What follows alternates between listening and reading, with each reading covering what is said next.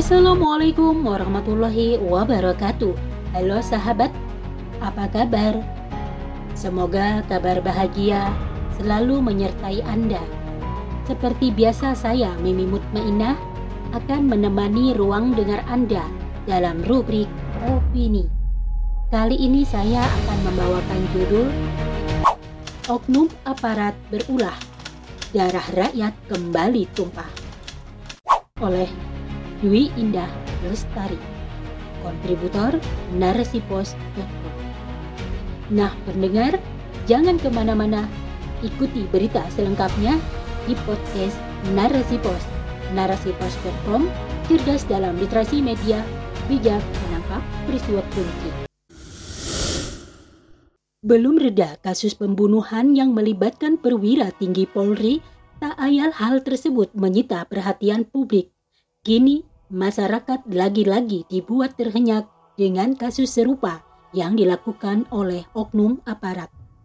Peristiwa pembunuhan disertai mutilasi oleh oknum TNI terhadap warga sipil yang terjadi di Papua diduga bermula dari transaksi senjata api hingga penganiayaan yang dilakukan korban kepada pelaku. Hal ini berujung pada pembunuhan warga Mimika, Papua tersebut. Ngerinya, usai dibunuh, jasad korban lalu dimutilasi enam orang oknum TNI telah ditetapkan sebagai tersangka dan akan diproses secara hukum. News.detik.com 49 2022 Kasus pembunuhan oleh aparatur negara tidak hanya kali ini saja terjadi. Masyarakat sudah sering menyaksikan peristiwa-peristiwa serupa. Beberapa waktu belakangan, bahkan perhatian masyarakat tertuju pada kasus penembakan yang dilakukan oleh seorang petinggi di institusi kepolisian hingga berakhir dengan melayangnya nyawa salah seorang bawahannya. Tentu saja kasus pembunuhan warga sipil oleh oknum TNI kali ini kembali menambah catatan hitam bagi para aparat. Bagaimana tidak, tingkah pola para penegak hukum memang tengah menjadi sorotan Sebelum kejadian-kejadian semacam ini terjadi, level kepercayaan publik terhadap mereka sudah hampir di titik nadir.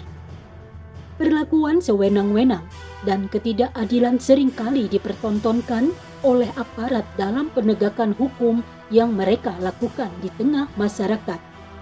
Maka wajar bila masyarakat memandang apatis akan mendapatkan keadilan hukum ketika pelakunya adalah seorang aparat hukum. Bahkan, tagar percuma lapor polisi pernah bergaung di media sosial sebagai bentuk kekecewaan terhadap kinerja aparat selama ini dalam menegakkan keamanan, ketertiban, hukum, dan keadilan. Citra aparat sebagai pengayom masyarakat pun menjadi pudar. Presiden Joko Widodo memberikan atensi khusus dengan menginstruksikan agar kejadian ini diusut hingga tuntas. Proses hukum pun harus terus dijalankan agar kepercayaan masyarakat terhadap aparat keamanan kembali pulih. Sayangnya, tak ada jaminan darah rakyat tak kembali tumpah akibat ulah oknum aparat. Tentu menjadi pertanyaan, Mengapa hal ini bisa terjadi? Menarik, sebenarnya apa yang diungkapkan oleh seorang cendekiawan muslim, Ustadz Ismail Yusanto, yang dikutip dari muslimanews.net 19 Agustus 2022. Saat menanggapi kasus Ferdi Sambo, beliau menyampaikan bahwa tindakan kriminal luar biasa yang dilakukan pejabat tinggi kepolisian tersebut bukanlah sekadar kasus personal, namun sudah merupakan persoalan struktural. Carut marut yang terjadi di tubuh institusi yang semestinya bertugas melindungi jiwa rakyat itu tidak lepas dari sistem sekuler yang tengah menguasai negeri ini. Dipisahkannya peran agama dalam kehidupan telah menciptakan sosok-sosok yang berlepas dari keyakinan bahwa Allah Maha Mengetahui, termasuk keyakinan bahwa setiap perbuatan akan dimintai pertanggungjawaban kelak di akhirat. Tidak adanya kesadaran itu ternyata berdampak sangat besar, bukan hanya secara personal, namun terhadap masyarakat, bahkan pengaturan kehidupan oleh negara. Sebab keyakinan itulah yang sebenarnya akan melahirkan sikap jujur, amanah, rasa kasih sayang, dan sifat mulia lainnya yang memang semestinya ada pada diri para aparat pengayom rakyat. Sayangnya ketika hal itu justru disingkirkan oleh sekularisme sehingga berimbas pada pribadi para penegak hukum yang arogan. Maka tak mengherankan bila aparatur negara malah memberikan ancaman bagi keselamatan jiwa rakyat. Di sisi lain, masyarakat yang terlanjur apatis menjadikan sikap otoriter oknum aparat semakin memuncak. Apalagi sistem sanksi yang diberlakukan saat ini kerap tebang pilih dalam penerapannya. Saat aparat yang tersangkut hukum, bangunan alibi diciptakan untuk meringankan hukuman.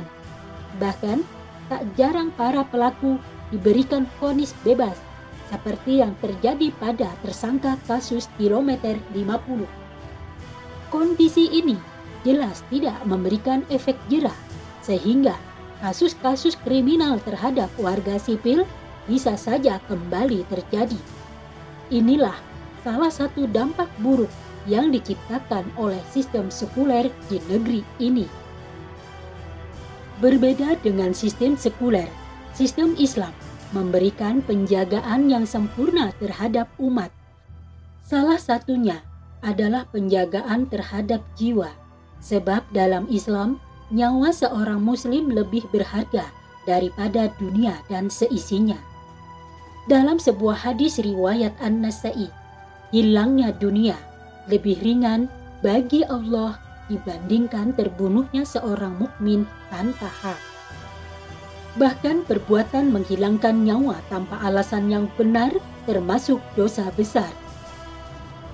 Dari Abu Hurairah radhiyallahu anhu, Nabi Shallallahu alaihi wasallam bersabda, "Jauhilah tujuh dosa yang membinasakan mereka, para sahabat bertanya, Wahai Rasulullah, apakah itu? Beliau Shallallahu Alaihi Wasallam menjawab, syirik kepada Allah, sihir, membunuh jiwa yang Allah haramkan kecuali dengan hak, memakan riba, memakan harta anak yatim, berpaling dari perang yang berkecamuk, menuduh zina terhadap wanita-wanita merdeka yang menjaga kehormatan, yang beriman dan yang bersih dari zina. Hadis riwayat Bukhari dan Muslim. Kesempurnaan Islam dalam menjaga jiwa adalah karena sistem ini disandarkan pada akidah Islam yang senantiasa menghadirkan kesadaran bahwa setiap perbuatan tidak lepas dari pengawasan Allah Subhanahu wa taala.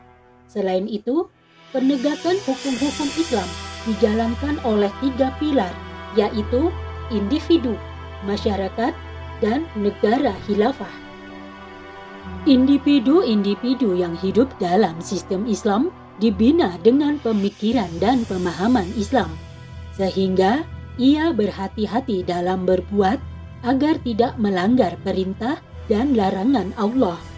Sikap seperti ini pun akan tercipta dalam diri para aparat mereka akan berusaha menjaga amanah dan takut bila mengkhianatinya, karena paham bahwa kelak Allah akan meminta pertanggungjawaban di hari pembalasan. Di sisi lain, kontrol masyarakat akan terwujud sebab individu-individu di dalamnya memahami kewajiban untuk menyeru pada kebaikan dan mencegah kemungkaran, sehingga tindakan pelanggaran hukum Islam, baik yang dilakukan warga sipil maupun aparatur negara, akan segera diketahui dan dicegah atau dilaporkan. Masyarakat tidak akan membiarkan kemaksiatan terus terjadi di lingkungannya. Selain itu, mereka pun tak segan untuk menasihati para aparat atas perbuatan zalim yang dilakukan. Sementara itu, sanksi tegas juga diterapkan oleh negara khilafah terhadap perbuatan membunuh yang memang diharamkan oleh syarak. Pembunuhan termasuk dalam kejahatan yang akan mendapat sanksi berupa jinayah atau kisos, yaitu hukuman yang berkaitan dengan berbagai perbuatan yang merugikan hak-hak individu. Dalam hal ini, korban diberikan pilihan boleh mengajukan tuntutan hukum atau memaafkan dan menerima uang diat.